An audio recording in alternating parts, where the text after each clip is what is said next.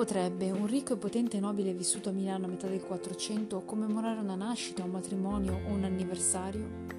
Una fotografia potrebbe essere una buona scelta, ma si parla di tempi passati. Un galà sarebbe molto divertente, ma finirebbe molto rapidamente.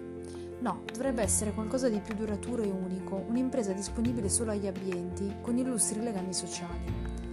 La nuova tendenza di commissionare un mazzo di carte da gioco sarebbe perfetta.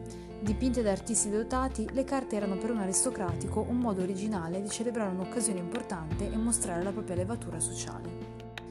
Spesso le carte dipinte includevano membri della famiglia del committente, vestiti con gli abiti migliori e ritratti in situazioni elaborate. Queste carte offrivano alle generazioni future uno sguardo affascinante e idealizzato sulla vita della nobiltà che fiorì in quel tempo e in quel luogo.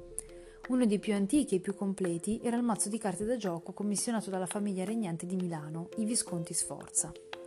Si dice che il duca Filippo Maria Visconti sia stato il più ricco uomo d'Italia, ma anche per lui la vita non era priva di problemi, perché l'Italia del XV secolo era tutt'altro che pacifica e composta da tante città in guerra fra loro.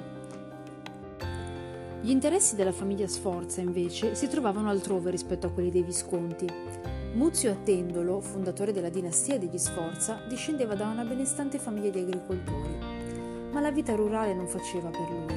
Lasciò la casa in giovane età per fare addestramento con i soldati di Ventura, mercenari e soldati per difendere un ducato o un regno contro gli invasori. Le formidabili abilità militari e la forza di Attendolo gli valsero il soprannome di Sforza. Il nome rimase e non passò molto tempo prima che formasse il suo esercito di mercenari.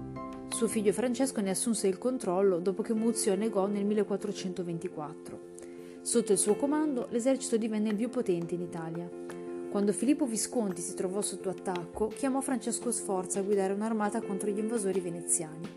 E fu per consolidare questa alleanza militare che Filippo promise la mano di Bianca Maria allo Sforza. Il matrimonio venne celebrato il 25 ottobre 1441. A causa delle complicanze tipiche della successione, il Ducato di Milano non passò automaticamente a Francesco Sforza alla morte di Filippo Visconti. Sforza fu costretto a vincere il titolo del suocero attraverso la battaglia. Le forze avversarie non poterono competere con lui e Milano gli si arrese nel 1450.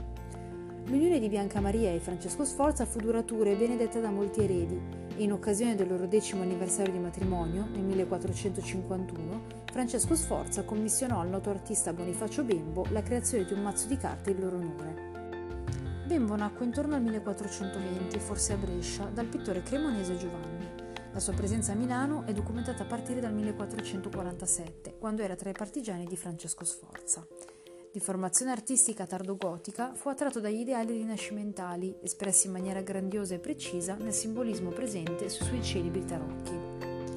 La vasta esperienza pittorica dell'artista Bonifacio Bembo nel dipingere miniature per i manoscritti fece di lui un'eccellente scelta per decorare la maggior parte delle carte.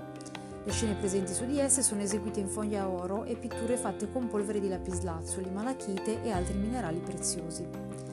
I colori predominanti sono l'oro, il rosso, il blu e motivi intricati decorano gli sfondi e gran parte dei vestiti. Il mazzo Visconti Sforza è il più completo dei 15 mazzi di tarocchi più conosciuti ancora esistenti. I mazzi sono di grande interesse sia storico-artistico sia socioculturale per il legame con le due dinastie che governarono Milano e la Lombardia a partire dal XIII secolo.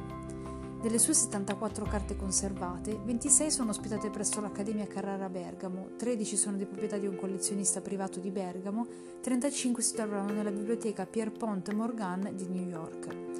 Il fatto che il mazzo abbia resistito relativamente illeso indica che probabilmente non è stato usato molto, Alcune perforazioni nella parte superiore suggeriscono che le carte potrebbero essere state appese alle pareti come decorazione.